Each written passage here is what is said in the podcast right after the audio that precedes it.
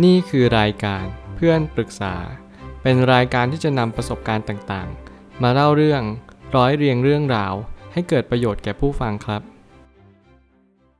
สวัสดีครับ ผมแอดมินเพจเพื่อนปรึกษาครับ วันนี้ผมอยากจะมาชวนคุยเรื่อง ความสุขที่ยั่งยืน คือกำไรที่มั่นคง ความสุขที่ยั่งยืนคือกำไรที่มั่นคง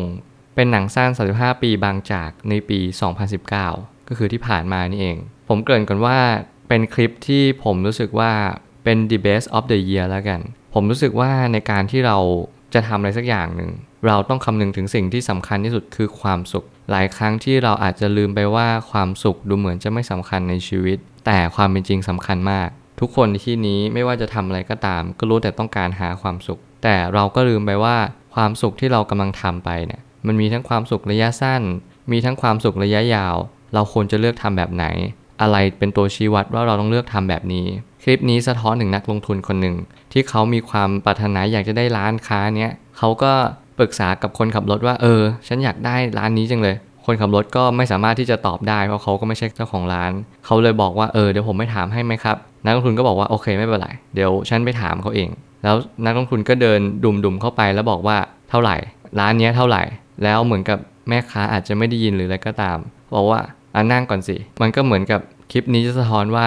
การที่เขาอยากจะไปลงทุนน่ะจริง ๆเขาก็คือแม่ค้าอาจจะรู้แหละและได้ยิน แต่แม่ค้าก็ไม่ได้ตอบว่าร้านนี้ราคาเท่าไหร่ แต่กลับตอบว่าราคาจานข้าวเท่าไหร่ ซึ่งตอนที่ผมดูคลิปผมรู้สึกกินใจตอนท้ายมาก อยากให้ทุกคนลองไปดู แต่นี่ก็คือคร่าวๆว่าคลิปนี้มันมีประโยชน์มากๆ แล้วมันอาจจะเปลี่ยนมุมมองของการลงทุน ในที่ดินในเงินในร้านค้า เปลี่ยนเป็นมาลงทุนในความดีกัน มันจะเป็นประมาณนี้ และคำถามที่ผมตั้งมาก็คือ มุมมองของนักลงทุนก็มองอีกอย่าง มุมมองของแม่ค้าร้านข้าวแกงก็มองอีกอย่าง สิ่งนี้เป็นสิ่งที่แตกต่างระหว่างนักลงทุนกับนักลงทุนความสุข นักลงทุนเฉยๆก็จะมองถึงแค่ผลกำไร ผลตอบแทน นักลงทุนความสุขจะมองถึงความสุขที่เขาได้รับ ความสุขที่เขาได้มอบให้กับคนอื่น รวมถึงว่าเขาจะมีความสุขที่เขาได้เห็น คนที่มีความสุขเหมือนๆกัน บางครั้งการที่เราเปิดร้านขายข้าวแกง มันอาจจะเป็นร้านข้าวแกงที่ถูกๆ ดูไม่มีกำไรในชีวิต แต่เราอาจจะช่วยคนหลายคนให้เขามีเงินออมมากขึ้นก็ได้นะ ทุกวันนี้ไม่มีร้านค้าไหนขายข้าวแกงราคาถูกแล้ว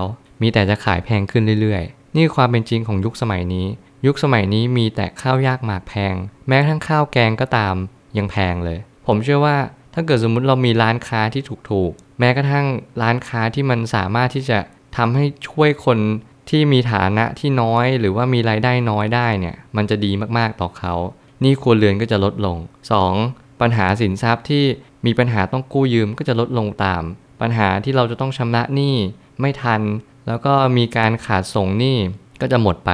การมอบความสุขคือการให้คนทุกคนได้กินข้าวที่ถูกเพื่อให้มีเงินออมมากยิ่งขึ้น นี่หรือเปล่าที่เป็นการลงทุนของความสุข บางครั้งการลงทุนแบบปกติ กับการลงทุนของความสุขมันย่อมแตกต่างกัน อยากให้คุณลองคิดและพิจารณาดูดีว่า สิ่งนี้คือสิ่งที่แตกต่างจริง ๆ ของความสุขและการลงทุน คุณอาจจะได้เงินมากมาย แต่คุณไม่มีความสุขในชีวิตเลย ไม่หนำซ้ำคุณยังไม่เข้าใจอีกว่าคุณมีเงินมากมาย วันหนึ่งคุณก็ต้องให้เงินนั้นกับคนอื่นอยู่ดี เพราะคุณตายไปก็เอาไปไม่ได้ สุดท้ายแล้วคุณหาความสุข หรือคุณหาเงินกันแน่ คุณต้องตอบตัวเองให้ดีๆ การหยิบยื่นโอกาสให้กับคนมากเท่าไหร่ ก็ยิ่งได้รับโอกาสมากเท่านั้น คลิปนี้มันสะท้อนสังคมมากๆ ดู กี่รอบก็กินใจทุกรอบเลย รู้สึกว่าเออทำไมมันถึง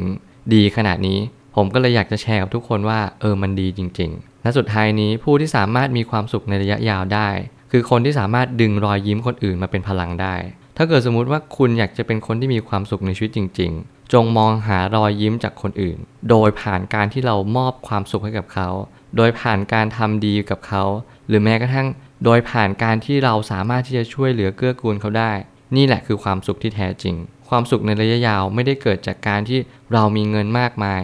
มีความมั่งคั่ง มีเงินนี่กองเท่าภูเขา แต่ความสุขก็คือการที่เรามีเพียงปัจจัยสี่และเราเพียงพอ